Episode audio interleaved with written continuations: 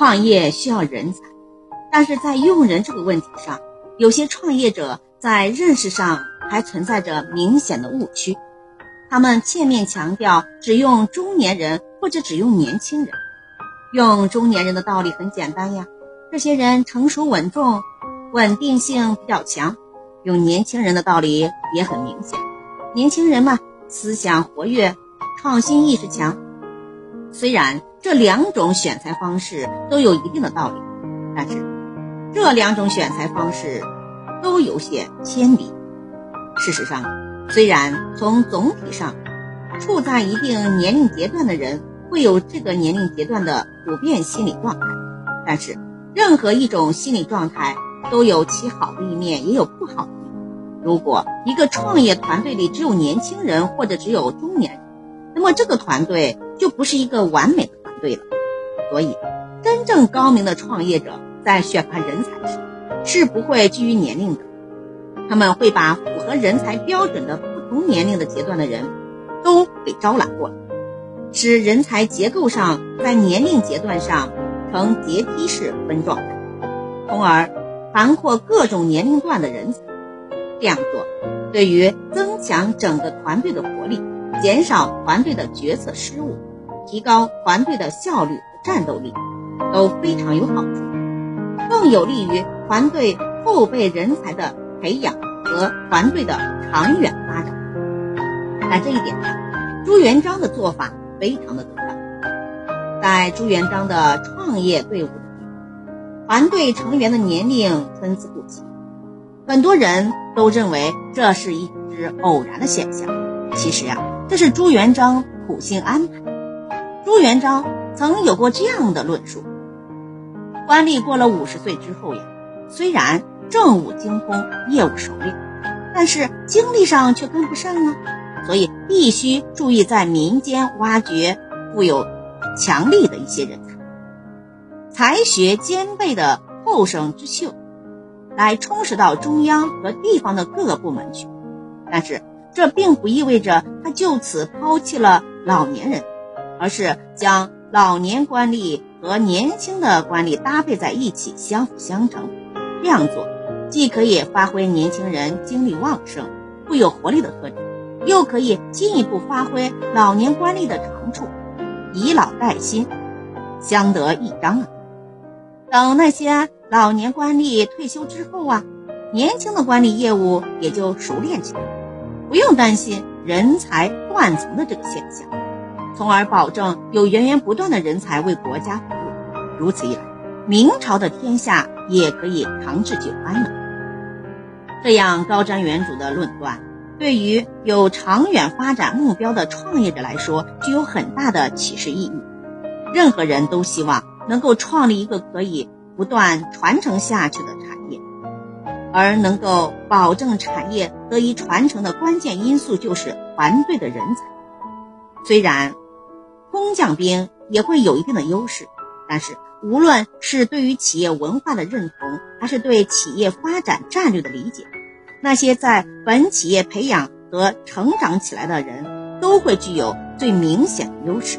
因此，创业者在创业发展到一定阶段时，就要考虑人才的培养和衔接问题，以保证自己的事业后继有人呢。当然，朱元璋在团队建设中。关于不同年龄阶段官员的使用上，还有更有高明的做法。其中之一就是朱元璋觉得，老年官吏如果到了一定的年龄就要告老还乡，有点可惜了。为了进一步挖掘这些老年官吏的政治智慧，充分发挥他们的余热，朱元璋想出了一个高招，把这些退休过的老臣们安排到了翰林院里。这样一来呀。既表达了自己对这些老臣的礼遇和恩宠，又方便了自己随时可以咨询问题，而这些老臣能够在优厚的待遇之下充当皇帝的顾问，他们当然很高兴了。真所谓两全其美呀。其二，在朱元璋东征西讨、南征北战的过程中，还下令所辖各州县。去推荐一些人才，因此当时在朱元璋的队伍里，民间俊秀年二十五以上，资性敏捷、有学识才干者不计其数。为了培养锻炼合格的这些官员，朱元璋呢就把他们和这些年老者参在一起，以期十年以后，老者休治，而少者已经熟于世，如此则人才不乏，使官吏得人呢。可见朱元璋在团队建设中非常重视后备人才的培养，同时他也能够很好的利用对自己有用的人才，并且真正做到了。人尽其才呀！但是，在当今的社会，有不少创业者已经到了必须要选择接班人的年龄，然而摆在他们面前的呀，却没有接班人。当然，接班人的含义是广泛的，它不仅指团队最高领导人的接班人，还包括各部门的其他接班人。作为创业的领路人，创业者。应在创业之初就开始考虑，着手建立培养人才的长效组织，把它贯彻到各部门去，让年轻人和元老们都有施展才华的机会，并且让年轻人在元老的帮助下能够尽快的成长。如果在一个创业团队中，永远是一位老人在挑大梁，那么这个团队的进取精神无疑会。大大的削弱。相反，如果什么事情都让年轻人说了算，那么又很容易出现策略上的冒进，从而造成了欲速则不达的后果。因此，在团队建设中，创业者应该有意识地强调和运用年龄互补定律来加强自己的团队建设。老年人有老年人的特长和短处。年轻人有年轻人的特长和短处，中年人有中年人的特长和。一句话，人无完人呐，任何年龄阶段的人都不可能具有一定的特长啊。因此呀，一个好的人才结构，应该建立在合理的年龄结构基础上。从这一点看，朱元璋老少参用的多元化用人方针是很有道理的。而事实证明啊。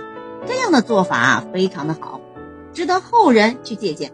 而且从理论层面上讲，老少互补，对于做好工作、开拓思路、处事稳妥、提高效率都有很好的处，意义深远呀。